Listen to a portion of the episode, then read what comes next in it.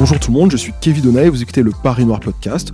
Aujourd'hui, je suis ravi de vous offrir un nouvel épisode de Dans la bibliothèque du Paris Noir, une série d'entretiens en partenariat avec la Fondation pour la mémoire de l'esclavage. Notre ambition est de vous présenter une fois par mois un livre majeur lié à l'histoire de l'esclavage. Nous enregistrons cet épisode le 28 mai 2021, soit le lendemain de la commémoration de l'abolition de l'esclavage en Guadeloupe. Je parle bien évidemment de l'abolition de 1848, mais aujourd'hui, je voudrais vous présenter un roman qui euh, s'est imposé comme un classique, un roman qui nous présente une personnalité emblématique de la première abolition de l'esclavage. Je parle évidemment de la mulâtresse Solitude, héroïne de l'histoire guadeloupéenne, et qui depuis peu est présente dans l'espace public parisien. Pour en discuter, j'ai le privilège d'être accueilli chez Madame Simone Schwarzbart dans le 13e arrondissement de Paris. Merci de nous recevoir. Comment allez-vous, Madame Schwarzbart Ça va très très bien. Oui. Surtout qu'il fait beau là maintenant, c'est magnifique et je suis très heureuse euh, d'être en votre compagnie. Ah, merci, c'est le début du printemps. Euh, Madame Schwarzbart, vous êtes une écrivaine, une dramaturge guadeloupéenne, née en, Charente-Maritime, passée par Paris, passée par le Sénégal. Vous êtes depuis euh, basée de nouveau en, Guadeloupe. Ma première question est la suivante. Pour vous, parler et écrire autour de l'esclavage, est-ce une évidence? Bien, de toute façon, l'esclavage, c'est un temps fondateur pour nous. Nous ne sommes pas euh, des, brasseurs de rancœur. Ce n'est pas euh, le, but de toute cette écriture, de toute cette recherche, de tous ces écrits. C'est tout simplement un manque pour nous. Nous n'avons pas d'histoire de notre histoire. En tous les cas, cette histoire ne nous est pas euh, parvenue par des historiens ou par nous-mêmes, par des écrits que, que, nous aurions faits, que nous aurions produits. Non, cette, cette histoire, il nous faut nous la euh, constituer par nous-mêmes, nous la restituer par nous-mêmes. Il nous faut nous l'offrir, cette histoire. Euh, n'est pas seulement l'histoire de l'esclavage, par exemple l'histoire de, de, la mulâtresse euh, solitude, en l'occurrence. Ce n'est pas seulement un personnage qui est un électron libre. C'est un personnage, euh, cette mulâtresse, c'est une personne et c'est une et c'est un personnage. Parce que l'histoire commence, comme vous l'avez souligné, ailleurs, depuis l'Afrique. Ce sont toutes ces héroïnes d'ailleurs que je m'attache à, faire renaître, à faire revivre et à nous offrir un, héritage. Nous avons été dépossédés. Libre à nous de nous réapproprier euh, nos héros. Et pour euh, revenir à la mulâtresse solitude, l'histoire ne commence pas euh, au bateau négrier seulement. L'histoire commence au rapt, à, la, à toute cette vie de tribu, à toute cette vie africaine qui se déroule et qui est rompu à cette rupture euh, de, l'histoire, qui met l'individu en, en déshérence et en perdition, incapable de se penser et de se représenter dans la coulée du temps historique. Donc euh, voilà un petit peu euh, ce dont il est question là, avec solitude. Le, le romance on va dire, euh, est dans le cadre d'un cycle antillais.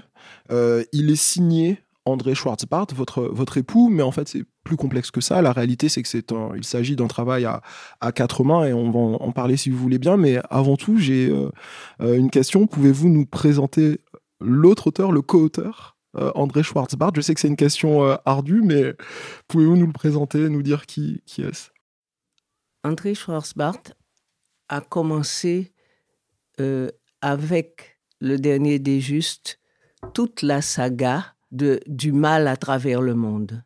Il ne s'est pas contenté justement de d'écrire euh, cette saison du mal qu'il a vécue avec, euh, avec son histoire tragique, aussi bien que la nôtre, d'ailleurs, qui renvoie à la nôtre. André a toujours été aux côtés des Antillais. D'ailleurs, Glissant en parle quand il dit que à la, au second congrès des écrivains noirs de 59 à Rome, c'est ça? À Rome, euh, euh, André y était. Il a toujours, comment dirais-je, les, les, histoires antillaises noires, donc, et les histoires juives, la singularité de ces histoires, en même temps, se répondait par le, fait initial qu'était l'esclavage. L'esclavage qu'il avait depuis petit, qu'il avait tellement marqué pour la dernière Pâque juive qu'il passait avec son père, justement, et ses parents. Et à la fameuse question de Pessa, de la Pâque juive, où l'on demande à l'enfant en quoi cette soirée est-elle différente d'une autre? Et euh, l'enfant répond et doit répondre. Euh, cette soirée est différente des autres parce que euh, nous sommes sortis d'Égypte, nous avons rompu avec l'esclavage dans lequel nous nous tenions, notre peuple était. Euh, cette histoire n'a pas parlé qu'à André, cette histoire euh, d'esclavage a parlé également euh, aux Noirs américains. Quand Satchmo dit Go down Moses, tous les thèmes Sa bibliques. Satchmo, Louis Armstrong? Louis, Louis Armstrong, donc. to let my people go. Let my people go.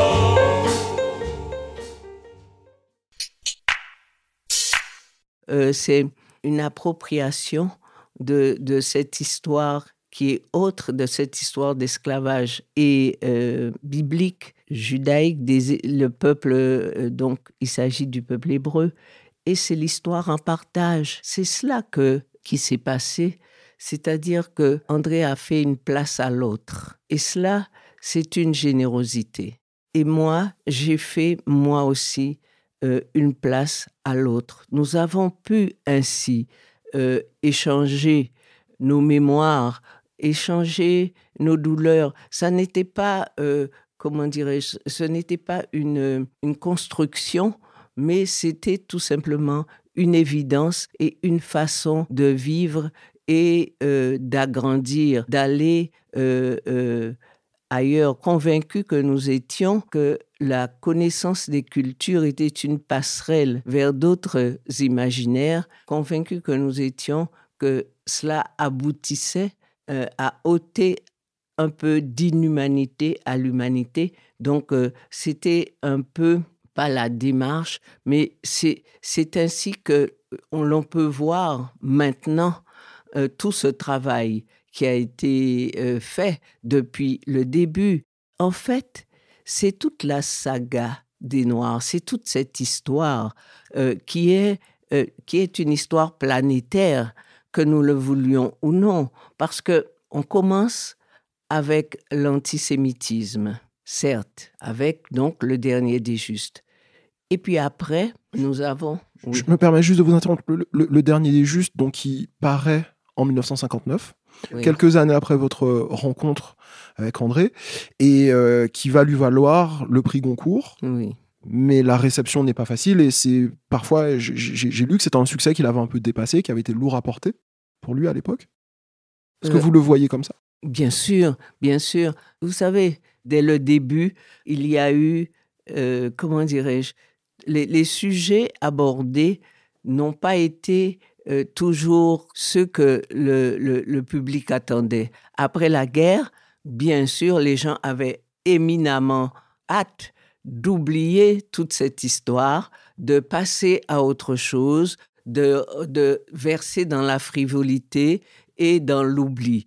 Évidemment, avec le dernier des justes qui arrive euh, et, qui est, comme André le, le, dit d'ailleurs à Saint-Colonna la Une avec Pierre Dumayet, il dit que c'est une pierre blanche simplement qu'il a voulu déposer sur euh, la tombe de ses parents. C'est repris chaque fois, euh, euh, cette, cette petite phrase qui est, qui est vraiment parlante et qui, qui ouvre les cœurs chaque fois quand on le dit, parce que cela aussi, ce travail qui est fait, que nous faisons ensemble. C'est une pierre blanche également que nous déposons sur toute cette mémoire qui a été abolie, sur tous ceux qui ont, qui ont disparu de l'histoire humaine avec euh, tellement de, de douleurs, tellement de, de souffrances. Euh, mais pour reprendre, si vous voulez, l'ampleur du travail et pour, pour montrer un peu ce que ce travail représente. Qu'est-ce qu'il représente? Où était Dieu? Pendant tout ce temps-là? Pendant tout ce temps-là. Où était Dieu pour la Shoah? Où était Dieu pour les hommes et les femmes qui étaient en esclavage. La question est fondamentale. Et où étaient les hommes? Où étaient les hommes? Où était la révolte contre euh, ces, euh, ces, saisons du mal, euh, s'il n'y avait pas eu une complicité, s'il n'y avait pas eu une abolition de l'humanité à un moment donné. Donc, c'est la question du mal en diagonale dans le temps et dans l'espace qui est reprise là avec tout le travail, si vous voulez. Bon, mais parce que c'est maintenant qu'il apparaît. L'œuvre à quatre mains prend tout son sens parce que effectivement beaucoup de gens hésitaient puisque chaque fois la question était celle-ci. Quel était votre rôle? Qu'est-ce que vous comment vous vous écriviez? Eh bien on écrit ce qui paraît tout simplement. Ce n'est pas ma question. Non, non, je sais, je sais, mais euh, on me l'a, on, vous l'a posé souvent. On me l'a posé maintes et maintes fois, et je et je le dis, euh, euh, je, je l'explique aussi. Vous me vous me tendez ce micro et j'en profite. Je suis désolée. Non, non, non, non, non. j'en profite pour pouvoir m'expliquer et, et dire que soit ce, cela représente une question pour beaucoup ou ou quelquefois ce qui arrive assez souvent d'ailleurs de plus en plus maintenant, c'est euh, un cri d'espérance. Ce sont des gens qui sont justement dans le désarroi et euh, devant la complexité de l'époque qui nous qui m'appellent, je dis nous, qui m'appellent et qui me et, qui me disent à quel point ce travail a pour eux un sens euh, un sens actuel plus que jamais. Je, voudrais aborder avec vous le contexte et la réception du livre. J'ai bien compris que ça n'a pas été évident. Je parle du livre, de, donc euh, du roman euh, euh, La mulâtresse solitude. le livre sort au début des années 70 et vous récemment vous, vous, disiez que c'était un contexte, une période d'intimité ethnique. les milieux militants, nationalistes guadeloupéens n'ont pas forcément bien reçu ce livre. Est-ce que vous pouvez nous en dire un peu plus et nous raconter justement la réception? Ben, c'était une époque spéciale, euh, l'époque des indépendances. Euh, qui était réclamée par euh, les, partis indépendantistes. Et il y avait donc une charte qui se révélait être de l'intimité ethnique, justement, dont je parle. C'est vrai, il y a eu des voix et non des moindres. En tout cas, des, voix que l'on n'attendait pas du tout sur ce terrain-là, qui disaient qu'un euh, homme blanc ne pouvait pas écrire sur euh, l'histoire des Noirs. Il y a eu cet écho. Euh, bah, et mon Dieu, je crois que on n'aurait pas dit mieux dans notre époque actuelle. De toute façon, je crois que ce sont des, combats d'arrière-garde qui reviennent quand même sans arrêt. Mais euh, il y a aussi le fait que euh, l'homme Schwarzbart a chaque fois paru dans le costume que l'on ne s'attendait pas à le voir endosser. Je pense que la, communauté juive également n'a pas non plus euh, compris qu'il ne puisse pas continuer dans, dans la veine juive. Mais tout cela ce sont des histoires, des histoires pour moi anciennes, parce que, par exemple, il y a pas un producteur, mais un réalisateur italien qui a proposé de, de faire un film du dernier des justes. Et nous avons accepté parce que euh, son, angle d'attaque nous paraissait tout à fait juste. Je parle de nous, c'est-à-dire mes enfants et moi, et moi-même. Et puis, le scénario a été réalisé. Et quand ce, scénariste euh, euh, travaille avec des producteurs américains, quand il a présenté le travail au producteur américain, le producteur américain lui a dit, mais Schwarzbart n'est pas que ça. Ce n'est pas l'homme du dernier des justes seulement. Toute la partie noire, c'est une seule et même saga du mal à travers nos époques.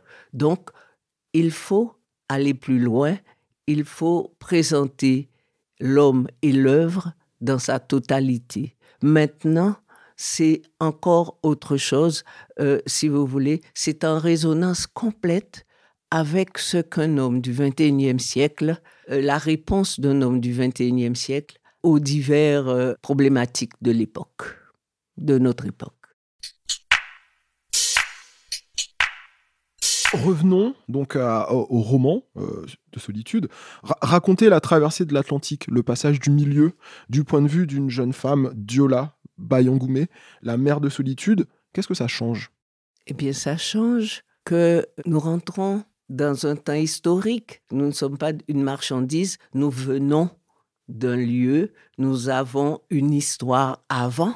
Euh, et cette histoire, chaque fois, il faut absolument qu'elle puisse intervenir dans euh, le récit que l'on fait justement de, de l'esclavage. Parce que l'esclave arrive nu sur ces, sur ces terres euh, américaines euh, du Nouveau Monde. Certes, certes, mais il a un héritage que l'on ne peut pas lui ôter, qui est un héritage immatériel et justement culturel. En fait, c'est de cela qu'il s'agit. Il s'agit de, de, de, dire que ce n'étaient pas des animaux que l'on emmenait, ainsi qu'on cherchait à les bestialiser, c'était des gens qui avaient une vie, une structure, une sagesse, des contes, des histoires, une vraie, comment dirais-je, ils pouvaient également euh, rivaliser avec n'importe quel autre mode d'existence sur la Terre. Ils avaient quelque chose et, et c'est cela qui change dans la présentation justement de, de cette histoire. En fait, solitude. Pourquoi est-ce vous me posez euh, la question pourquoi est-ce qu'elle surgit comme cela dans cette époque, dans ce Paris? Ça, veut dire quoi, euh, son émergence? Ça signifie quoi, en fait? La répercussion que l'histoire de cette femme peut avoir. C'est pour moi, ça se passe à plusieurs niveaux. Euh, c'est-à-dire que solitude, c'est déjà une esclave anonyme. Ça parle justement de toutes les révoltes euh, ordinaires que les esclaves ont pu avoir, ont pu faire tout au long de cette période de, nuit, de cette période de ténèbres. Et euh, ça parle de ça, ça parle de, cette petite euh, voix qui brusquement décide que maintenant elle, va prendre en main son destin et elle va être désormais une rebelle, une résistante, une marronne. C'est très important. Deuxième chose, solitude résonne aussi parce que elle, euh, elle, va jusqu'au bout, certes, de son engagement euh, pour la liberté, jusqu'à la mort, donc, effectivement, mais euh, aussi Solitude a maintenant un visage. Solitude a une histoire. On connaît la couleur de ses cheveux. Elle a une biographie. C'est ça la différence. C'est une biographie et une biographie que le, personnage, eh bien, on peut l'accrocher à son cœur. On peut l'accrocher à sa vie. Elle, fait elle est incarnée. Voilà.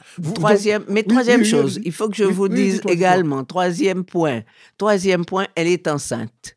Ce n'est pas anodin, elle est enceinte de nous. C'est une révoltée, c'est une histoire, nous naissons d'une marronne. Nous sommes des révoltés, nous sommes des rebelles, mais pas des rebelles euh, en vain, des rebelles pour une histoire humaine de l'humanité. Voilà euh, le, pourquoi l'histoire de solitude est tellement résonne tellement fort. Plusieurs choses qui vont complètement dans ce sens-là. En lisant euh, le livre récemment, je sens à travers les différents chapitres par exemple, au tout début, donc qui se passe, vous me disiez en Casamance, en, Terre Diola, la, la, façon que les, qu'ont les personnages de se concevoir est bien différente de ce qu'on va avoir lorsque on est euh, quelques années plus tard euh, en Guadeloupe à l'époque de l'esclavage. Et puis c'est une autre façon aussi euh, de se présenter, de se concevoir lorsqu'on est à cette période révolutionnaire d'une première abolition de l'esclavage. Ce que je veux dire, c'est que les personnages d'Iola qui se présentent ne se présentent pas comme des noirs. Ils, ne sont pas encore dans un contexte où, c'est quelque chose qui compte. Et puis ensuite, ça arrive dans le contexte de, de, l'habitation, de la plantation, où solitude est une mulâtresse. On parle beaucoup de couleur de peau, de, de ces choses-là. Je voudrais aussi dire, revenir sur la, question de, l'expérience du point de vue des femmes. Euh, lorsqu'on parle de, la traversée, donc euh, le, passage du milieu, euh, il y a un moment que j'ai découvert et que je ne connaissais pas, alors que je m'intéresse beaucoup à, cette histoire, c'est les pariades. Je ne connaissais pas ce mot, je ne connaissais pas cette réalité. Est-ce que vous pouvez nous en parler? Comment, comment on écrit, comment on, conceptualise l'horreur? Il y a le, passage dans Solitude où les marins, ivres euh, pour la plupart, euh, se jettent sur euh, les, femmes captives. les femmes qui ont été capturées, les captives donc, effectivement, se jettent sur elles. Et c'est cette, cette conception forcée sur des flots houleux, sur une ambiance de folie, c'est cela en fait la pariade. Pourquoi la pariade? La pariade, c'est en fait le bétail humain qui sera vendu euh, plus cher du fait que l'esclave, la femme qui a été violée dans ces conditions atroces, portera le, fruit donc de, ce, viol et sera d'autant plus, euh, comment dirais-je, elle contribuera à augmenter la richesse de, son propriétaire éventuel. Donc, c'est un viol qui a pour but de euh, tout simplement de donner plus de valeur à la marchandise en faisant que euh, on, en achète deux pour le prix d'un. Voilà en réalité cette pratique de la pariade qui était très courante sur les navires euh, négriers.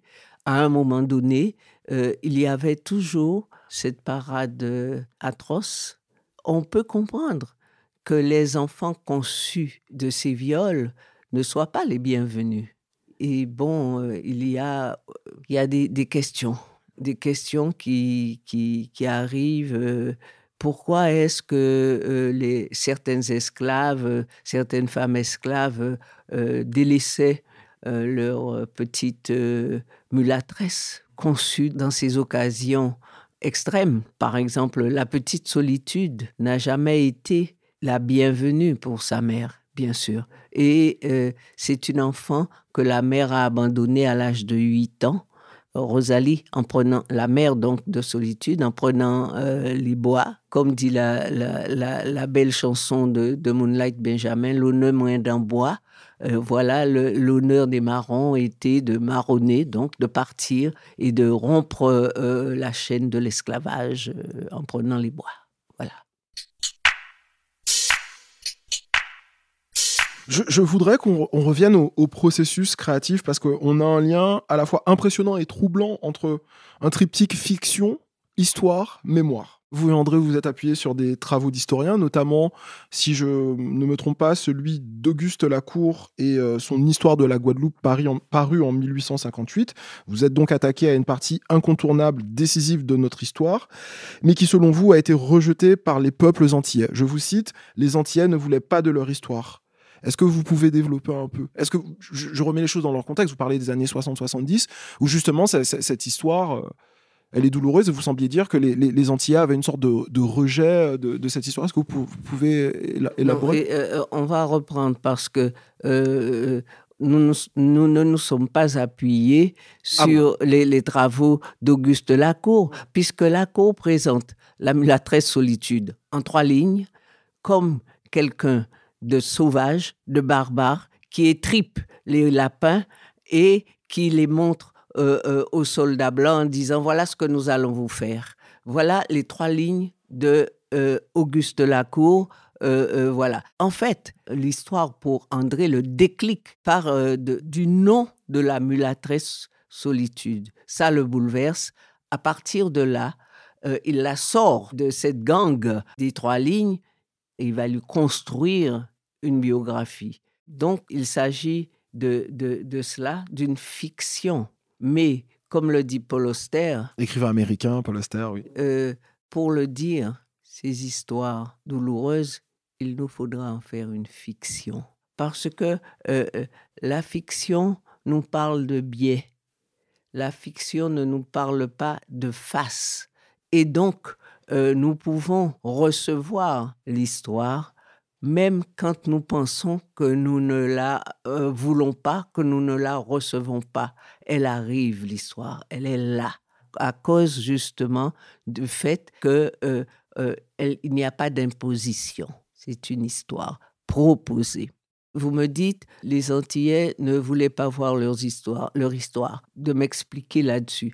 Les Antillais ne voulaient pas voir leur histoire parce que leur histoire était trop lourde il n'était pas prêt. Ce n'était pas encore la période. C'était une période de soins où, où, la Mantillaise était en, consolation, était tout simplement en train de renaître où les gens étaient en train de penser les plaies.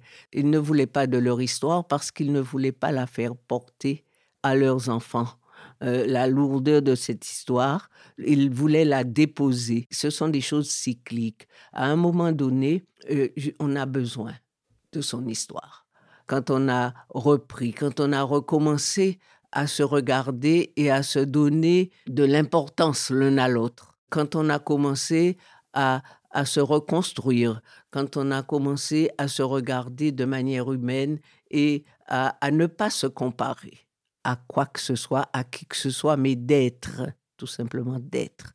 Quand on a commencé et quand on a compris cela, alors à ce moment-là, on peut se réapproprier cette histoire. Et c'est ainsi que vient l'histoire par la solitude. Et c'est ainsi que les gens reconnaissent en solitude ce qu'ils attendent parce que à quoi sert la littérature en réalité? À mon sens. Je veux bien votre avis sur la question. Là, eh bien, la réalité sert à une population, à un peuple qui est en train de douter un peu de lui, à se construire, à avoir une image, à se constituer une image d'elle-même, cette population, et à l'accepter ou pas l'image qui est tendue. Elle l'accepte pour autant qu'elle corresponde, qu'elle soit juste et qu'elles correspondent à un ressenti d'un devenir, d'un passé et en même temps d'une projection vers le futur. C'est cela, en réalité, qui se passe avec cette mulâtresse solitude et, euh, et c'est ainsi qu'elle se retrouve aussi bien sur le boulevard des Héros à Pointe-à-Pitre qu'à Bagneux, euh, sur un boulevard essentiel ou Jardin Solitude. Dans le 17e. dans le 17e. Donc, c'est une aventure extravagante. Comment ce, ce, petit bonhomme qui a construit euh, toute cette histoire, d'où il est, comment voit-il toute cette histoire, toute cette histoire qui était difficile pour lui? Vous avez dit euh, qu'il serait euh, très surpris de, la place qu'elle occupe dans la mémoire guadeloupéenne aujourd'hui agréablement surpris, je peux imaginer. Mais pourquoi, pourquoi il y, a, il y a 50 ans, donc quand, vous vous lancez euh, dans, dans, dans, cette aventure, j'imagine que vous êtes à des lieux de, de vous imaginer que Solitude deviendrait euh, euh, une figure aussi importante Henri Bangou, qui est un historien, disait un jour la Guadeloupe retrouvera ses, ses héros. Bon, il ne s'agit pas seulement de la Guadeloupe, il s'agit de tous ces pays caribéens qui ont tout perdu. L'Atlantique noir. L'Atlantique noir. Euh, bon, il s'agit de, de, La Guadeloupe retrouvera ses héros, mais nous retrouverons, nous, afro-descendants, nous retrouverons nos héros. Et c'est cela qui se passe avec justement cette encyclopédie de la femme noire que nous proposons avec 86 histoires de femmes noires depuis Lucie qui euh, irrigue euh, euh, euh, l'humanité entière de ces gènes.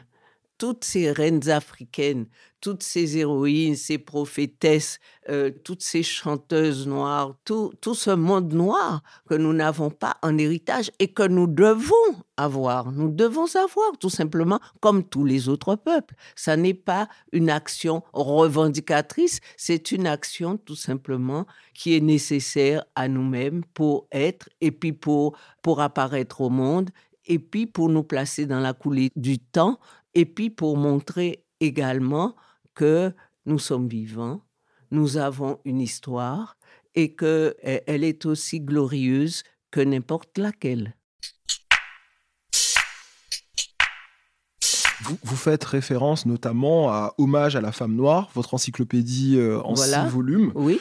Engagement féministe, euh, rapprochement avec le black feminism américain. Est-ce que euh, un, terme comme, un terme comme le terme d'intersectionnalité, est-ce que c'est quelque chose qui vous parle ou pas du tout? Est-ce que c'était quelque chose que vous aviez en tête, c'est-à-dire d'être à la fois noir, question de race, même si le, concept de race évidemment est discuté et contestable, et puis aussi des questions de genre, d'être une femme, la rencontre des deux. Est-ce que ça a été quelque chose qui a pour vous été difficile à naviguer dans le Paris des années 50-60 euh, Est-ce que vous pouvez m'en dire quelques mots? Rien n'a été difficile. Euh, il faut être, il faut oser tout simplement prendre son histoire et l'offrir également aux, aux, autres. La petite histoire, c'est toujours celle un petit peu talmudique de la cigogne. La cigogne est appelée animal impur. Et pourtant, nulle autre espèce ne s'occupe comme elle de ses petits. Elle les regarde, elle les transporte aux endroits les meilleurs. Elle s'en occupe nuit et jour. Et pourtant, elle est appelée animal impur. Pourquoi? Aucune idée. C'est parce qu'elle ne s'occupe que des siens. Moralité, euh, il faut faire la place à l'autre. On ne peut pas naviguer en mettant douleur contre douleur, Shoah contre esclavage.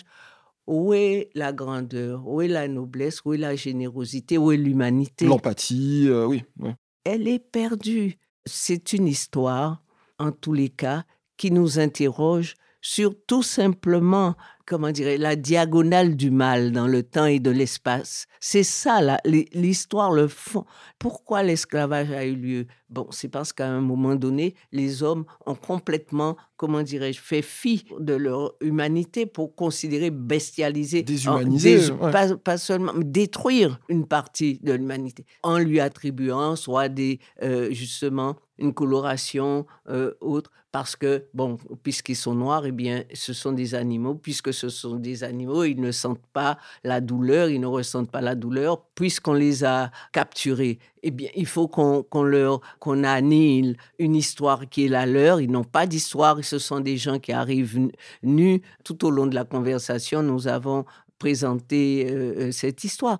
Les wagons plombés et les cales des navires, c'était la même volonté de euh, d'éradiquer une certaine partie de l'humanité. Les histoires se répondent et euh, tant que euh, ça ne sera pas pris en compte, cette vaste interrogation, toutes ces histoires doivent aboutir à cela et à un peu reviser et essayer un peu d'éclairer toute cette nuit dans laquelle on s'est trouvé et on se trouve un petit peu encore. Hein. La lumière, bon, il y a peut-être des petites lucioles de temps en temps. La lumière n'est pas euh, encore tout à fait éclatante. Je voudrais qu'on arrive un peu à, Paris. Je vous, ai parlé voilà un peu de, je vous ai posé quelques questions sur euh, votre rapport à Paris, tout ça, mais pourquoi faut-il représenter cette histoire, cette histoire de l'esclavage, cette histoire ultramarine euh, dans la capitale Pourquoi faut la, représenter dans l'Hexagone Et puis, euh, pourquoi a-t-on attendu aussi longtemps? Moi, en tant que, guide justement passionné par cette histoire-là, je vois quelques marques. Elles sont discrètes. Je, par exemple, le, mémorial pour euh, l'abolition de l'esclavage Jardin du Luxembourg. Lorsque j'y emmène des gens, ils sont souvent surpris. Ils me disent c'est assez discret. Je suis déjà venu au Jardin du Luxembourg 20 fois, je ne l'ai jamais vu. Voilà. Pourquoi faut-il représenter cette histoire, selon vous, dans la capitale?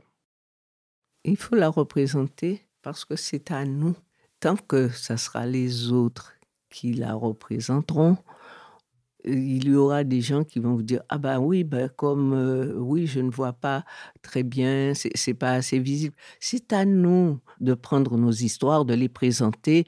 Il y a en Guadeloupe le Memorial Act qui est vraiment euh, un monument un monument au retour des âmes euh, qui, se, qui sont partis à, à, présenter cette histoire, à faire que ce soit aussi un lieu de rencontre, de culture et euh, je pense également, à un moment donné, il y aura mention de tous les génocides qui ont ensanglanté le monde.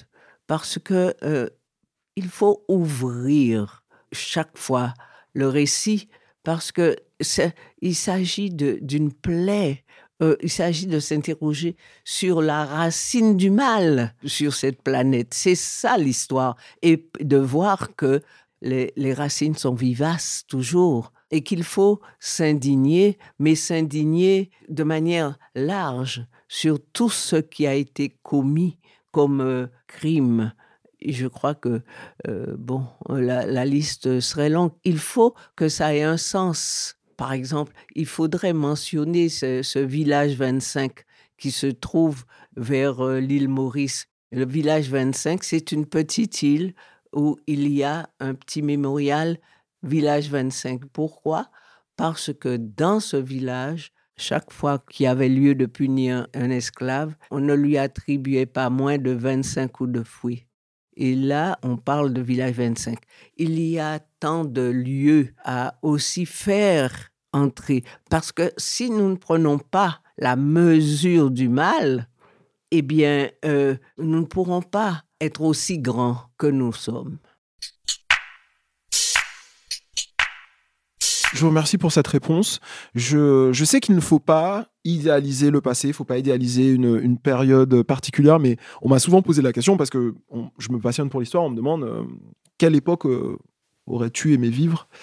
Et euh, j'avoue que le, le Paris du quartier latin de la fin des années 50, début des années 60 me, me fait, euh, me fait un peu rêver parce qu'on y trouve beaucoup de mes héros et héroïnes, euh, des intellectuels afro-américains comme euh, James Baldwin, Richard Wright, les cofondateurs de la négritude, glisse, plus glissant, plus fanon, etc.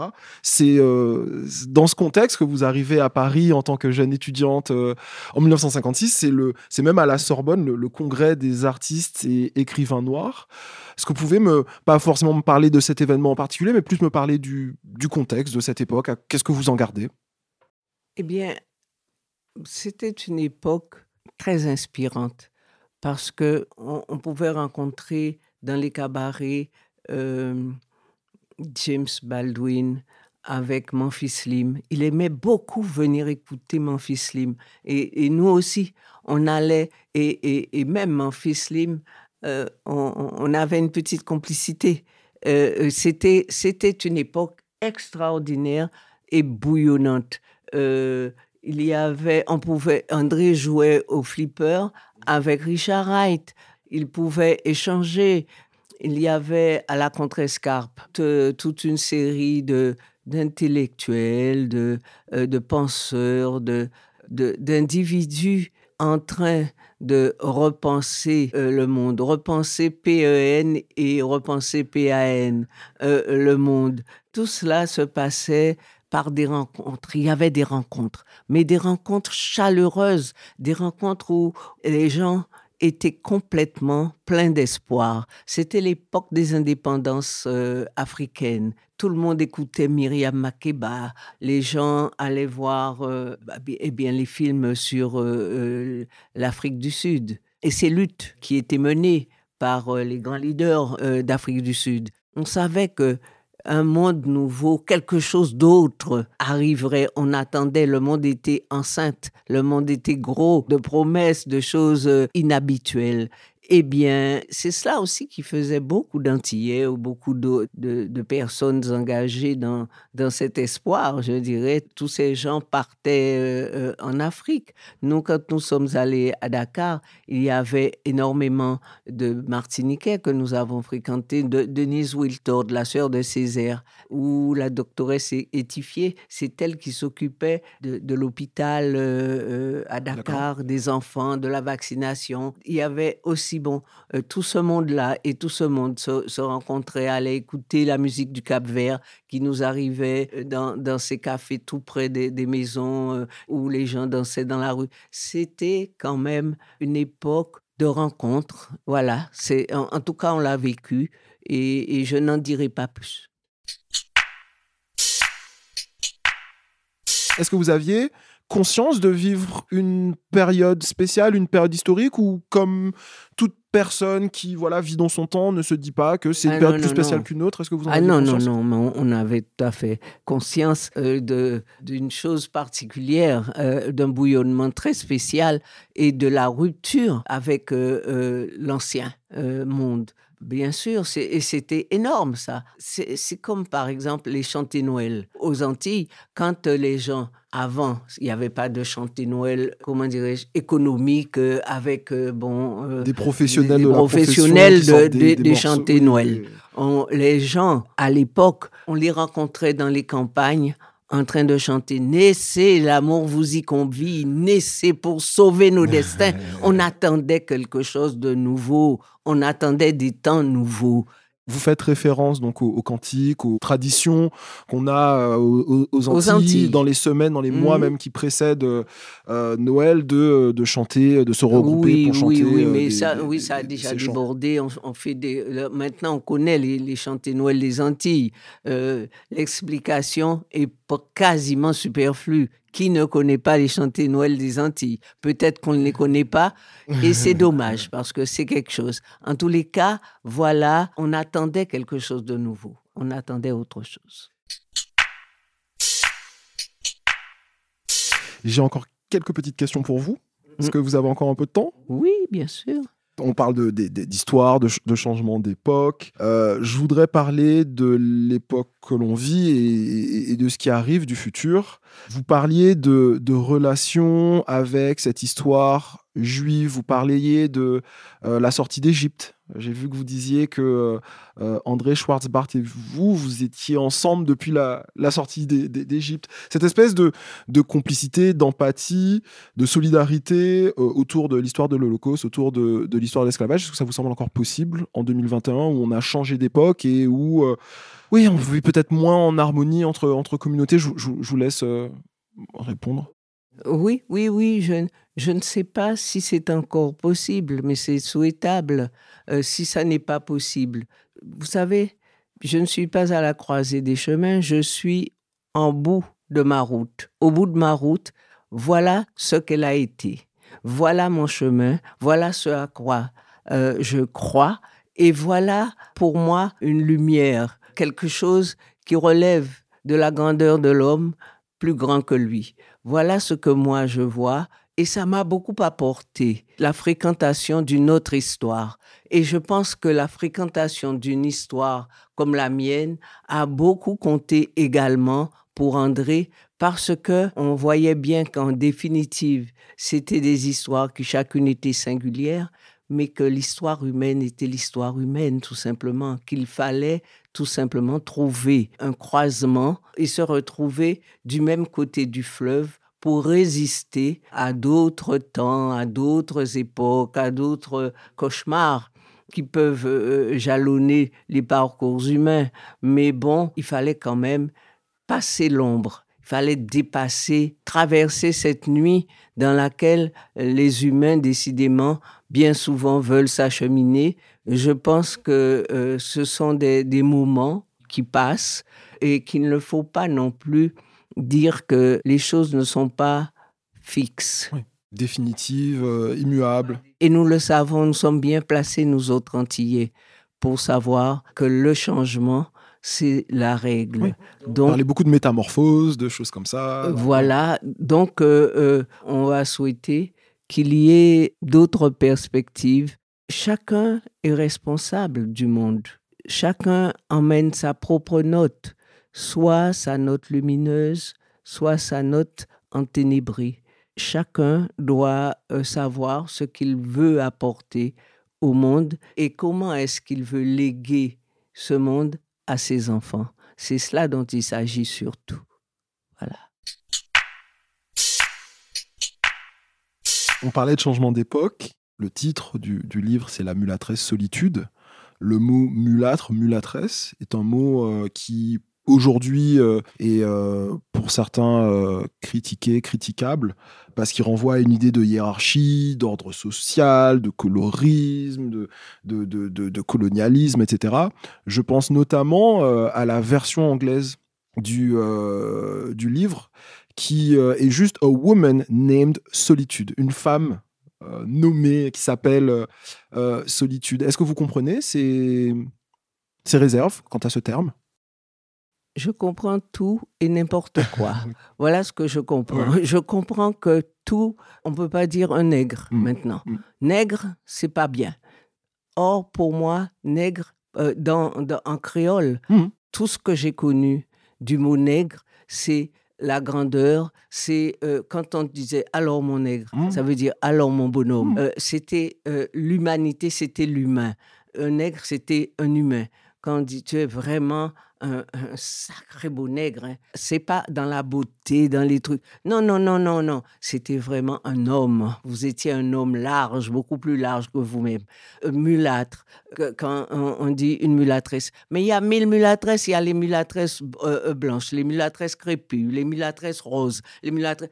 Les peaux chez nous se découvrent à toutes les couleurs. Comme les, fruits chez nous, il y a les pommes roses, les pommes calbasses, les pommes lianes, les pommes. Eh bien, il y a ça pareil. Il y a un foisonnement chez nous. Euh, et d'ailleurs, il y a une chanson haïtienne qui dit euh, Dans le pays blanc, on, a, on voit que tous les gens sont d'une même couleur, alors que chez nous, il y a le bouquet de toutes les fleurs, les couleurs euh, de, la capresse, de la mulâtresse, de la... eh ben, il faut bannir la capresse, il faut bannir la mulâtresse. Si on en est à commencer à vouloir décaper, enfin, ça me dépasse. Euh, je laisse ces, ces, jongleries aux jongleurs. Moi, je ne suis pas une jongleuse. Tout tombe quand je commence à jongler avec ces termes. Je me retrouve complètement recouverte de, de choses que je n'ai pas envie, comment dirais-je, c'est presque de l'ordre de la maladie. Et je n'ai pas envie d'être malade. Je suis bien. Les, mulâtresses, je pense qu'il y a des tas de mulâtresses et, des tas de personnes qui ne sont pas mulâtresses et qui se reconnaissent tellement. Il y a d'ailleurs la statue de la mulâtresse solitude, c'est la statue d'une femme noire sur le boulevard. Qu'est-ce que c'est que ça? Il faut élargir un petit peu sa tête, ventiler son cerveau, ne pas retourner en arrière, commencer à... Il y a des choses à faire. Il y a des combats à mener qui sont réels. Je ne vais pas commencer à les nommer, ces combats. Ça peut faire euh, l'objet d'une autre rencontre parce qu'il y a des, combats à mener, mais des combats sur les, sur les termes mulâtresse, nègre, ça commence à me fatiguer et j'ai pas le temps d'être fatigué, j'ai pas le temps d'avoir le temps de brasser toutes ces bêtises. C'est peut-être pas des bêtises. C'est pas votre combat. C'est pas mon combat, c'est pas mon. Oh là là, ça, ça, me fatigue.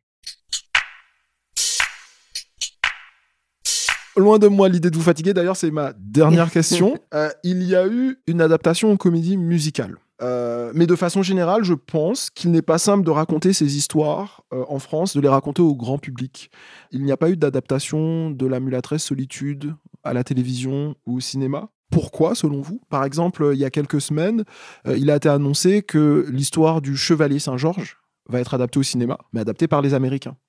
Pourquoi on n'a pas ces histoires-là accessible en plus grand public à travers euh, la télévision, le cinéma. Et est-ce que vous avez un avis sur cette question? Est-ce que vous Non, je n'ai pas d'avis sur la question. Je peux simplement dire que la première personne qui a voulu porter Solitude à l'écran, c'est Diana Ross l'actrice noire américaine qui s'est complètement retrouvée dans le combat de cette femme. Quand nous-mêmes, Antillais, nous allons prendre en main notre histoire, proposer des scénarios qui soient euh, des, des récits historiques ou que, sais-je, enfin des personnages littéraires. Je ne sais pas. Pour, pour, moi, je ne veux même pas me poser la question parce que c'est douloureux. Déjà, de poser la question, c'est une douleur. Donc, je pense que, bon, ça viendra. Peut-être que quand cela viendra, comme on dit en créole, les fourmis m'en diront nouvelles quand je serai sous terre. Madame Schwarzbart, je vous remercie pour votre temps, votre disponibilité, votre sincérité. Chers auditeurs et auditrices, j'espère que cette discussion vous donnera envie de lire ou de relire euh, la, la, Mulâtresse Solitude. Cette émission a été réalisée par Juliette Frégui, que je remercie. Euh, également un énorme merci à la Fondation pour la mémoire de l'esclavage, sans qui rien de tout ce que vous avez écouté n'aurait été possible. Si cet épisode vous a plu, dites-le nous. Si vous avez des remarques, des suggestions, je suis tout oui. Si vous souhaitez participer à une balade, on est déconfiné, on peut recommencer à penser euh, à des balades, à être en groupe, à être 10, 15, 20. C'est simple, envoyez-moi un, un email, leparinoir.gmail.com à bientôt et merci à vous.